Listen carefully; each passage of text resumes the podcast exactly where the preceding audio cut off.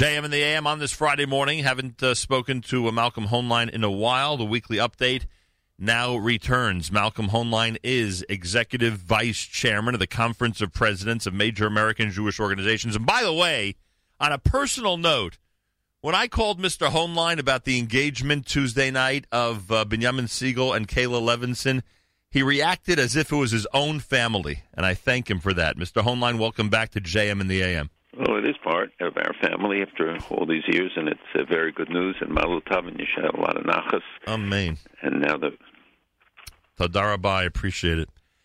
Uh, are you among the Jewish leaders requesting that Jews around North America fill the synagogues this upcoming Shabbat?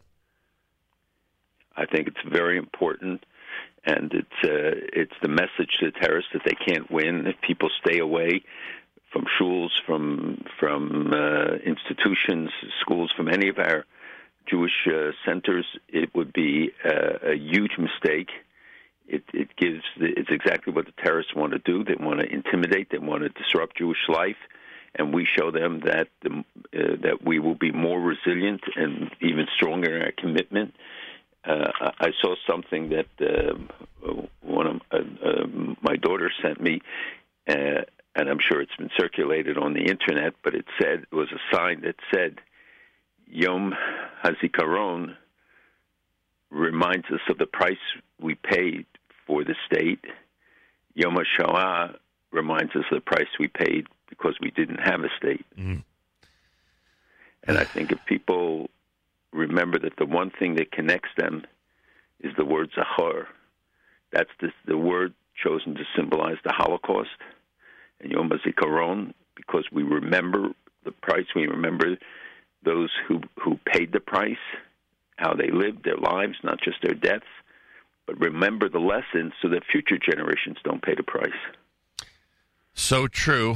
We pray that these messages actually have a profound effect on the Jewish community and every generation within the Jewish community. And I thought of you this week because um, I mean I, am sure you agree that the the the way that Rabbi Goldstein has presented himself and has represented uh, the Jewish world and the rabbinate, and frankly, I would say God God as well. Frankly, um, has been remarkable. And you and I have spoken so many times over the last many decades how every time we open up our mouths, and you know we do so, you more than I, obviously, but we do so in you know in, in unusual forums sometimes. We, we, pray that the right words come out. Don't don't you get the idea that that that God is right there with him every single time he opens his mouth to speak? I think uh, he's absolutely been remarkable, and especially under the circumstances and what he did that day um, remembering that he himself, uh, when we remember that he was shot himself, and yet he continued to speak and to be mechazik to strengthen his own community. Uh, I think was a really remarkable uh, demonstration and yesterday at the prayer breakfast.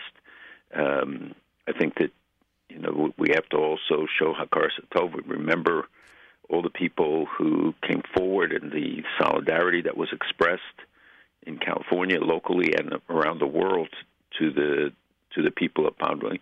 And this is um, unfortunately the new numbers that have come out underscore the the significance. In Canada, there was a, this is the third year in a row where there's been a sharp increase, about almost 17 percent, and 20 2,040 some incidents, uh, and they blame social media, uh, these are hate crimes, and the vast majority in every country are against Jews, including New York City, which came out with statistics and I think said 57%. Just from January to April of this year, 145 incidents, whereas in all of last year, 355, and more than half also against uh, against Jews. And I know the statistics uh, may not mean a lot. People don't have to remember them, but they have to get the picture to understand that they're not all the same. It's not all equal. Um, Germany, uh, there's been a 70% increase, and we saw this week neo Nazis marching in makeshift uh, uniforms in several cities, and the governments are there allowing it, marching with flags. Um, the Third Way group, which is uh, tied to neo Nazi um, uh, groups, in in two different uh, cities that I know of, but we've seen these manifestations. But the numbers everywhere indicate a significant increase. Now, what's interesting in France, for instance, there were I think over 400, 500 attacks against Jews, but there were 800 attacks against Christian churches. But the world is not looking at the um, at what is happening there, and right. don't have the kind of reaction. So it affects everybody. Mm-hmm. And this week we did some programs together with Sheikh Al-Issa of the Muslim World Council, who's really been amazingly outspoken, courageous in his declarations and and uh, and his remarks. And I know this is a long answer to what you said, but to me, this is and has been, as you know, for a long time, the number one issue and it, it infects the security of every community. It's a cancer that crosses borders. People thought it was a European problem. I kept saying it's the it will be the model for what's going to happen to us, both on a political level and on a security level. And the the, the truth is that we see it. And when the so-called newspaper of record could do what they did in publishing the cartoon, and then a second cartoon, which many people found even more offensive, and then to say that it was what a mistaken judgment, and then you know a second excuse and a third excuse, and saying, well, it wasn't intended. And then they finally decide that they're going to no longer take um, what he calls syndicated cartoons. But there's enough story that got hardly any coverage. Two things. One, where they said that Jesus was a Palestinian, and now yesterday apologized for that, saying, well, they, they acknowledged that uh, in the area that was later to be called Palestine. Right and that he was a Jew, born a Jew. But the cartoonist who drew that horrific uh, cartoon of the president with the yarmulke and Bibi leading him as a, as a dog, you know, he was interviewed and he justified it. He said it's the Jewish propaganda machine that is uh, responsible for the condemnations. He, he publishes in the in a Lisbon paper, L'Express, and no apology, quite the opposite, doubles down and shows that in fact he is is anti-Semitic and and and a bigot. And he said it was a, a policy critique, which obviously uh, it, it wasn't. And the newspaper itself apologized to those who were offended for it, but defend him at the same time as they tried to to justify. It. But the fact that the New York Times has taken such a restrained response to uh, chosen to take a, a restrained response and to go through all of the stages they went through, it tells you that they're, that they're not willing to face up to the seriousness of the moment. And uh, while the leverage may be limited, people do have options in terms of the media they read and and support, and advertisers have choices as well. Yeah, someone. It's funny. Someone said to me yesterday, a real estate agent in New York, that he's going to try to pull his listings out of the New York Times. Now, I don't know if that's a, a big deal or not. I guess it depends on the size of the real estate firm, frankly. Everything but, counts. But everything counts. Everything right? sends a message, and they have a, a stock answer because they did get a lot of calls from people, and and this time it, it's interesting that it's not coming from the what we would call, let's say, the activist community, uh, or traditionally the the segments that would respond. This is right. something that I think offended across the board. I know non-Jews who are uh, equally offended by it. I mean, it's such a blatant violation of any standard, and how could they, you know, not immediately recognize it? Not first when they put it in, but second of all, then to say, well, it was a mistaken judgment, and and step step by step, you know, started to increase their as the reaction increased, uh, their reaction to it but it shows that there's a fundamental problem, and, and it's true in much of the media, and the statistics that we I cited about the um, increases in you know 65% in France and 70% Germany, but the United States, and and a sharp increase. So we, we you know this coming on Yom HaShoah, the week of uh, the attack in California, and and all of these other incidents, and so many of the incidents don't go reported, let alone what we're seeing on our campuses today. The the number of incidents that that uh, are uh, horrific. Just, I mean, it, people you can't tell people everything because they don't believe it, and then right. they accuse me of being, you know, uh, negative. There's a lot to lot to digest here. The uh, on the New York Times thing. I mean, on, on, the assumption that they're hiding behind, you know, the, the freedom of speech uh, um, uh, issue. Um, we we have to we have to you know ask ourselves and ask others what would happen if a different ethnic group or religion was the subject, or people, or state, or country was the was the subject of that type of cartoon.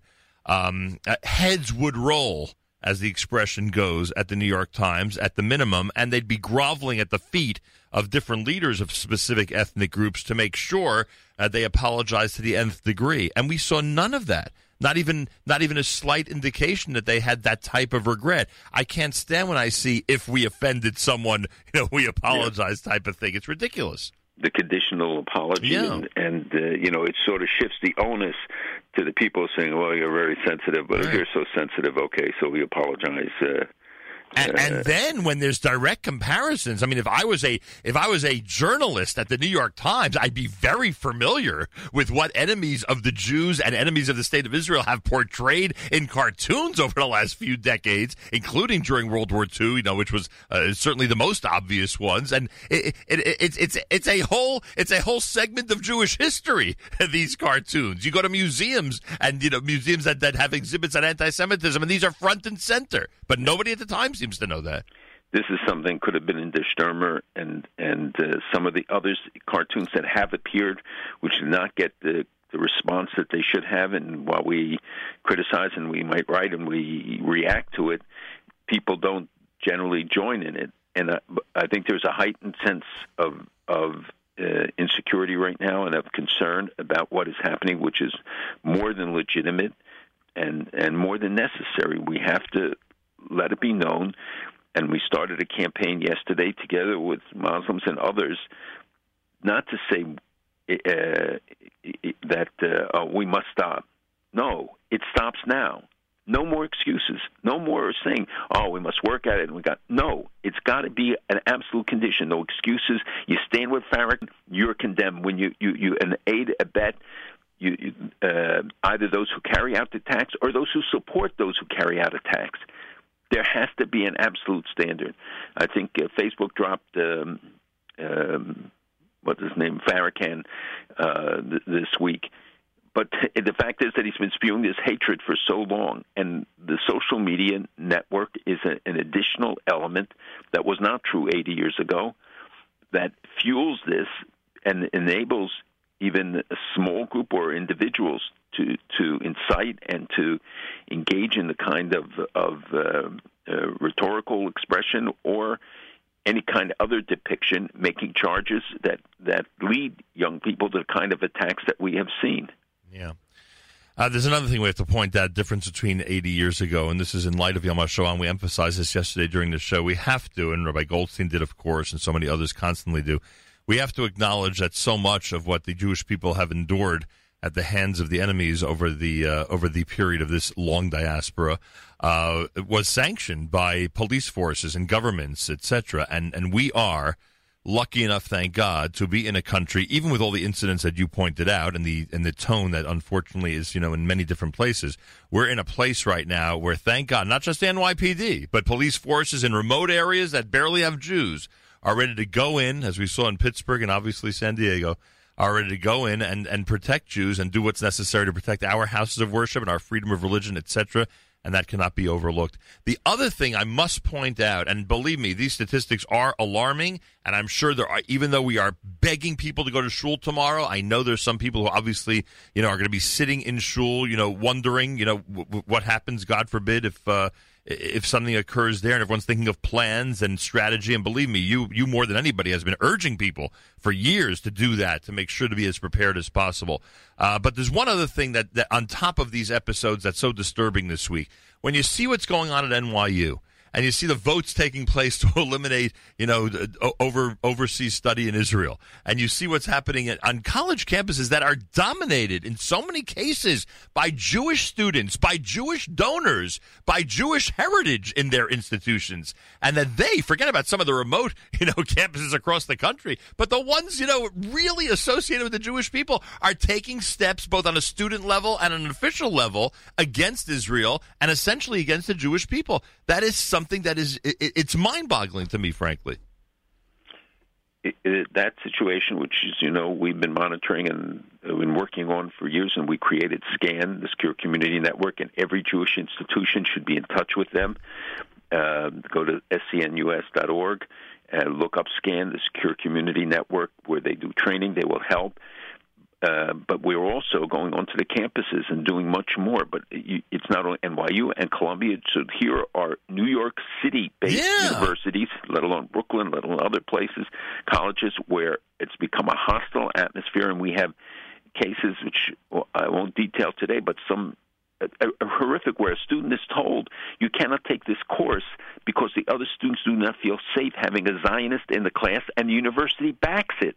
That's at NYU.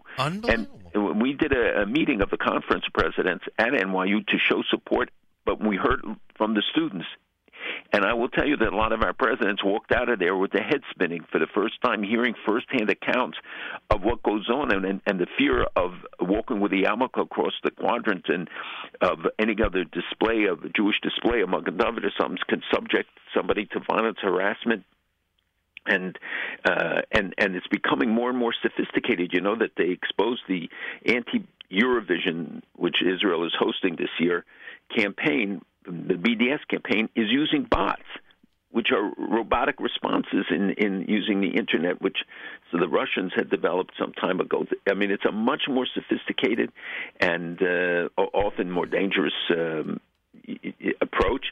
And it, you can close a, a hundred websites, and a thousand will pop up. Right. So it, it's a it's a whack a mole situation, and the the uh, universities have to take uh, responsibility, and that's why we're doing the lawsuits and we're doing uh, through lawfare and of each of every all of our elements, all of our, our, our efforts and energy that we can put to to this because it is it is training the next generation of Americans to be to be haters. And again, overall, they reject the American people reject anti-Semitism. Overall, young people will reject anti-Semitism.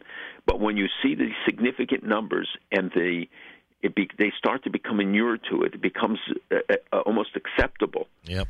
And, they, and whether it's under the guise of the uh, boycott, divestment, sanctions, you know, attacking Israel is a kosher way of attacking Jews. Right.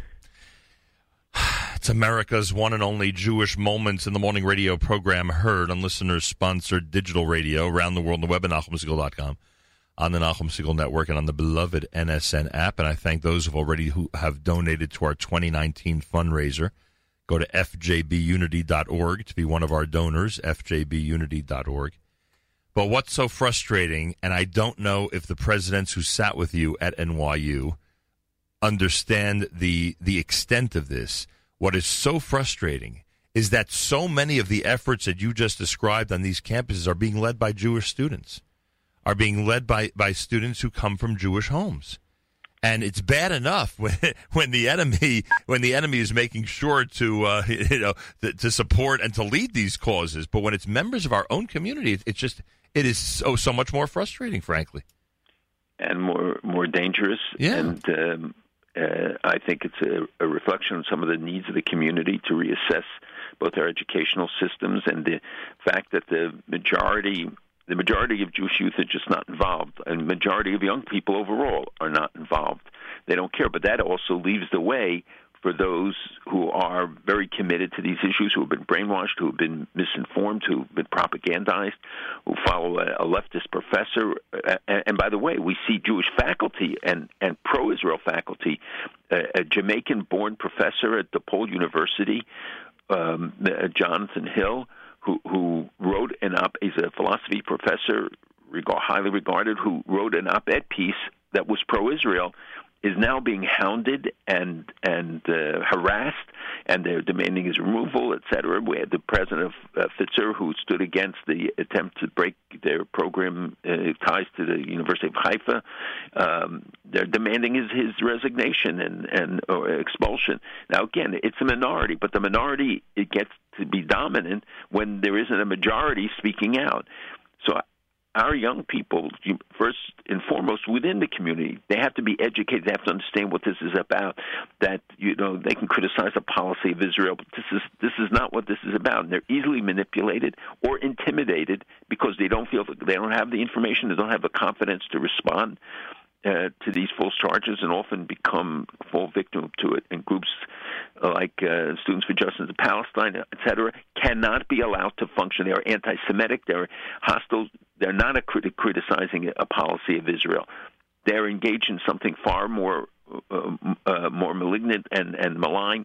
And I think we have to uh, make universities stand up and take notice. That's why the San Francisco State University uh, capitulation and and um, uh, you know giving in and finally on the and acknowledging the mistakes that were made in the mistreatment of Jewish students is so vital, and and we can't replicate on every campus, but every campus can see that they will be subject to the same kind of action if they tolerate and and don't take the proper steps to protect the rights of pro-Israel and Jewish students. And one other thing, by the way, as the New York Times continues to contemplate whether the president of the United States is a white supremacist or, you know, or an absurd lover of Israel, you know, because they can't make up their mind, frankly.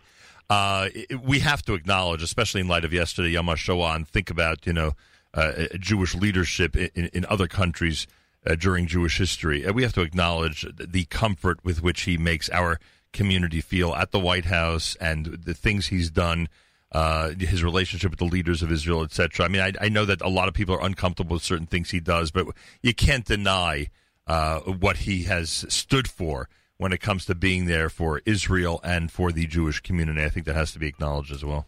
It, it absolutely. Uh, you know, it is not a question of a political endorsement. It's not a question of agreeing with him on everything, but when you look at the the uh, accumulated record of what they did on on Jerusalem, on the Golan, on on the military assistance, on so many issues where uh, the appointment of the anti-Semitic anti-Semitism um, monitor, the special envoy, both domestic and the international, every area you, you, you look where they have taken a strong stand, and in, including about anti-Semitism.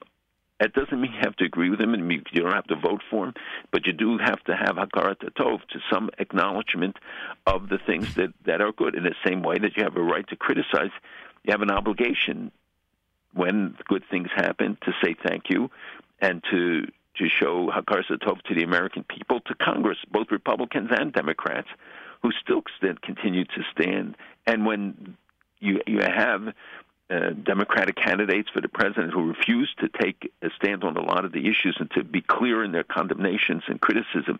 It's easy for them to say that the attack in California, you know, to say something uh, critical of it. But even there, it's qualified and and not the kind of response that is really appropriate to the to what is happening. What do you think of Ilhan Omar and uh, her response to the uh, California shooting, expressing the sympathy that she has for the for the victims, et cetera, et cetera. And uh, sometimes, sometimes I think it's better for some of these um, some of these members of government and politicians to keep quiet on certain issues than make themselves look foolish by coming out with statements that are completely anti, uh, completely uh, the opposite of the way they normally present themselves. Frankly, first of all, the the the, the people who uh, I don't mention names, her name because I don't want to build her, right. them up, I, but you do have to name and shame and identify again, remembering that they are a small minority, even amongst the freshman class, and uh, but they but the media is magnifying their influence and giving them a platform, even when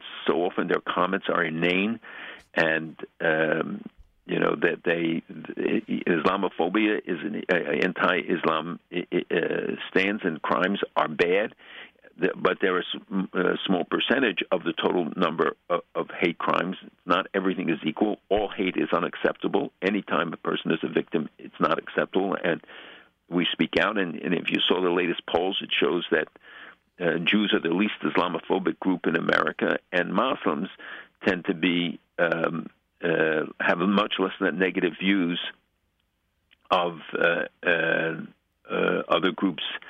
Uh, I think 45% of Muslim American groups said that they had favorable views of Jews and 10% negative.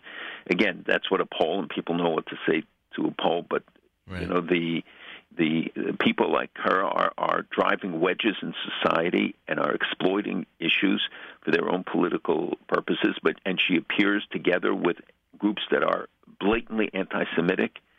Uh, it's the other members of Congress and it's the Democratic Party who first and foremost have a responsibility to stand up and speak up about it. And too often, those the voices of our good friends are muted. Yeah, no question about it. Um, how's the new prime minister of Israel doing? I hear there was an election recently in Israel, and that the new Knesset has been sworn in.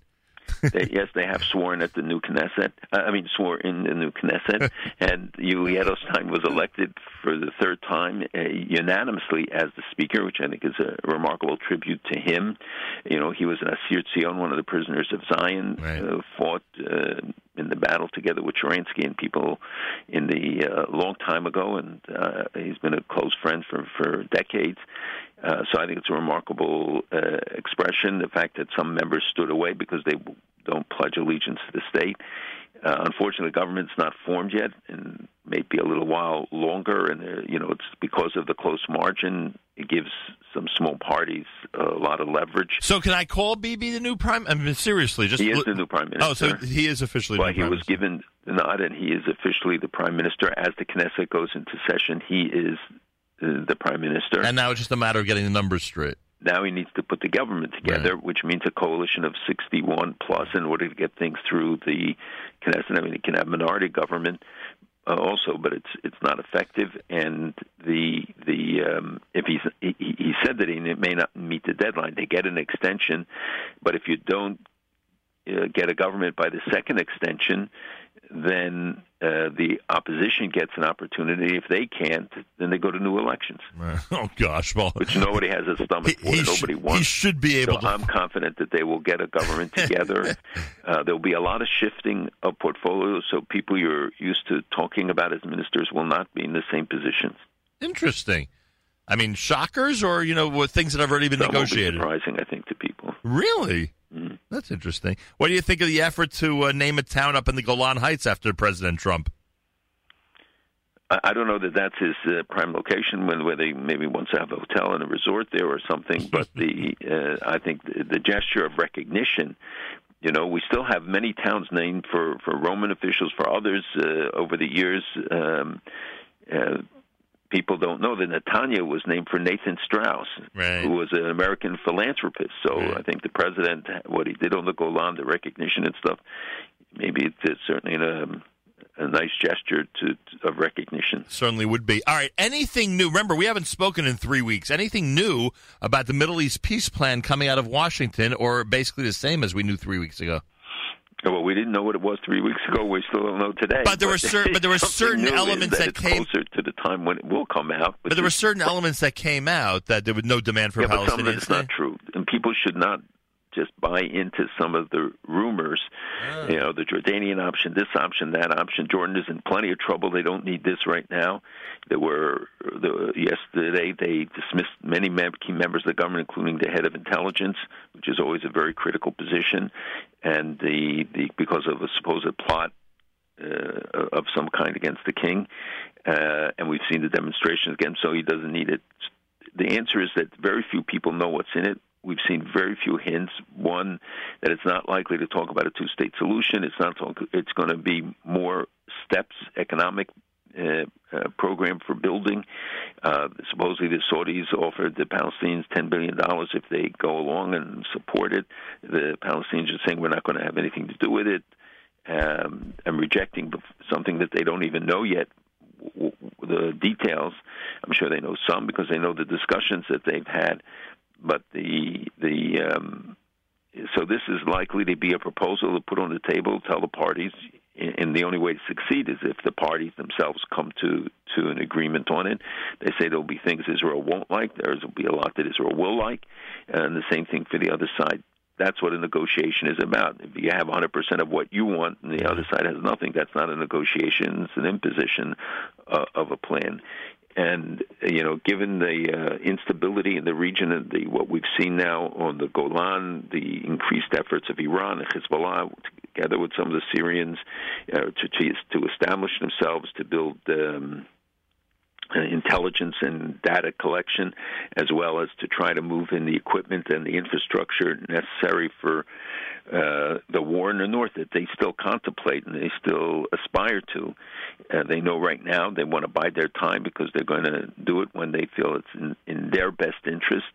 Uh, there are Shiite militias to the north and east of, of Damascus um, that have fired on, on Israel and, and pose a threat and the uh, the people of, of, of southern Syria want to see um, want to see a solution. So do the people. Most people in Lebanon do not want to have a, a war because they pay a heavy price for it. And at the same time, they have missiles in their in their bedrooms, um, and the, uh, the and the Syrian government is um, it kept its promise not to harm the rebels and uh, even those who sought aid from uh, from Israel.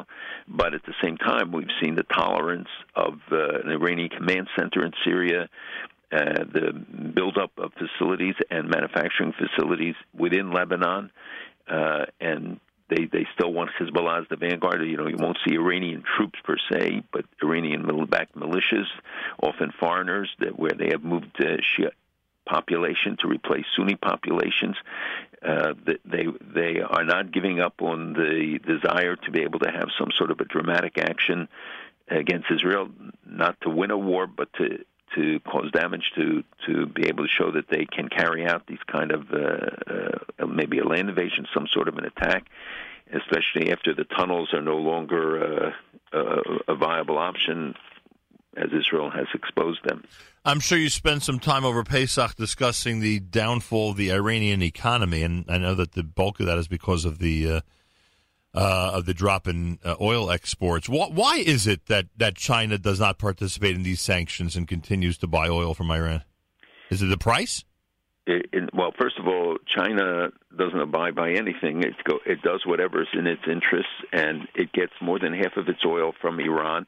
They continue to buy it, although decreasing. There's about a billion dollars worth of Iranian oil sitting in a place called Dalian. It's a port in in China, and uh, they, their their um, refineries, et cetera, don't have the capacity to to refine the fuel. Um, it was put there by the Iranians for safe haven and thinking that they would be able to to sell it later. That the sanctions.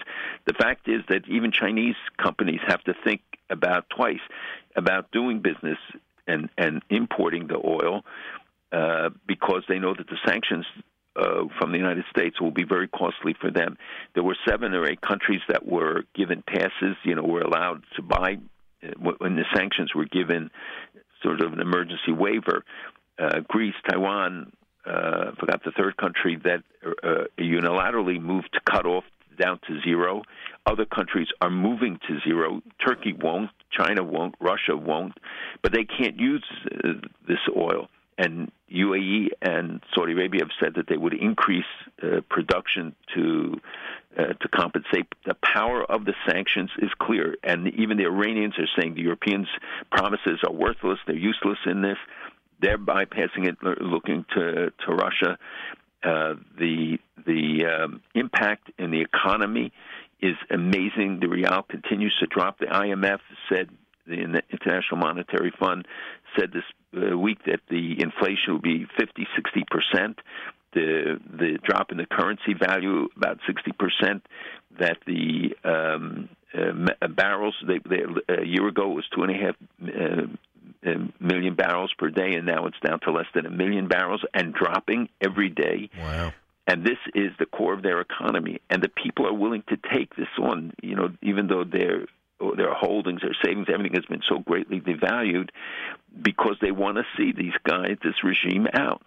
Unbelievable. All right, two quick things because I got to wrap up. First of all, the um, I, I, heard a Torah giant say this yesterday, and I, I hope people listen carefully. Thursday is Yom Ha'atzmaut, and no matter how one does or does not celebrate, there's nothing wrong, even during Sfirat HaOmer, in his opinion, to acknowledge that there is some type of holiday and great day on the Jewish calendar, in this case being the uh, uh, 71st anniversary of the State of Israel. So I hope people, at, at, at, the minimum, at least approach the day from a positive standpoint. We talk about you know things happening from within and, and attitudes of the Jewish community from within. Let, us make sure to at least acknowledge how great the day is this coming Thursday. And, and lastly, Malcolm, I, I, I think you really alluded to it, maybe even more than alluded during this conversation. I think it's so important to point that, especially in light of the uh, reaction uh, that um, you know that Americans of all backgrounds had to what happened in North San Diego, and that is we don't realize. You know this because you're on the front line of it.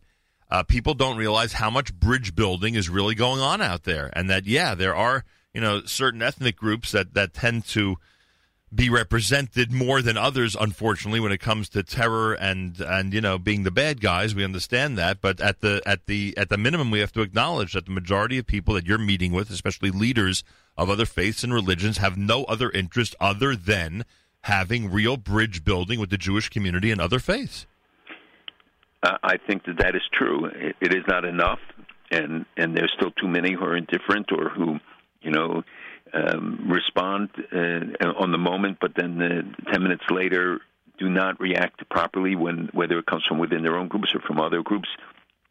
That we see the the manifestations of hatred uh, across the board. We saw the price in Europe that has been paid, is being paid. The same things are happening here in terms of political centers. So people uh, you know, we have to fight the polarization. We don't want to see Israel become a partisan issue. We don't want to see anti-Semitism be a partisan issue. It has to be everybody, and everybody has to be held to account. And if your elected official isn't doing the right thing, hold them to account. Local, federal, everybody. Um, and and it's true in the international community uh, as well. But it's not something people can necessarily feel that they can impact directly. Although business people do business abroad can and should make their voices heard as well. No question. And, and the you, you, are right that this is a, a unique moment. Uh, it's not 1938 because we have a Jewish state and a Jewish army and a Jewish air force. Think of what the world would be like, God forbid, if we did not have Israel at a time like this. And if people don't show that Hakarat Tov, whether they say Hallel or don't say Hallel, with a bracha, without a bracha, that becomes the debate. That's not the, the issue show Hakaras Hakadosh Baruch Hu that we have a Jewish state, that we have. I mean, if you just look at the amazing discoveries of the last few weeks in Israel, every single thing, every single one, consistent with Tanakh, unlocking our past to remind us of our responsibilities to the future. This is a time people sit and talk to your kids, explain to them what is happening, and, and first educate yourselves about it, so that that we raise a generation, and and they they will feel confident in standing up for Israel. Malcolm, I thank you. We'll speak again next week. Happy Yom Ha'atzmaut. And you too. thank you very much, and a wonderful Shabbos. Friday morning broadcast, JM in the AM.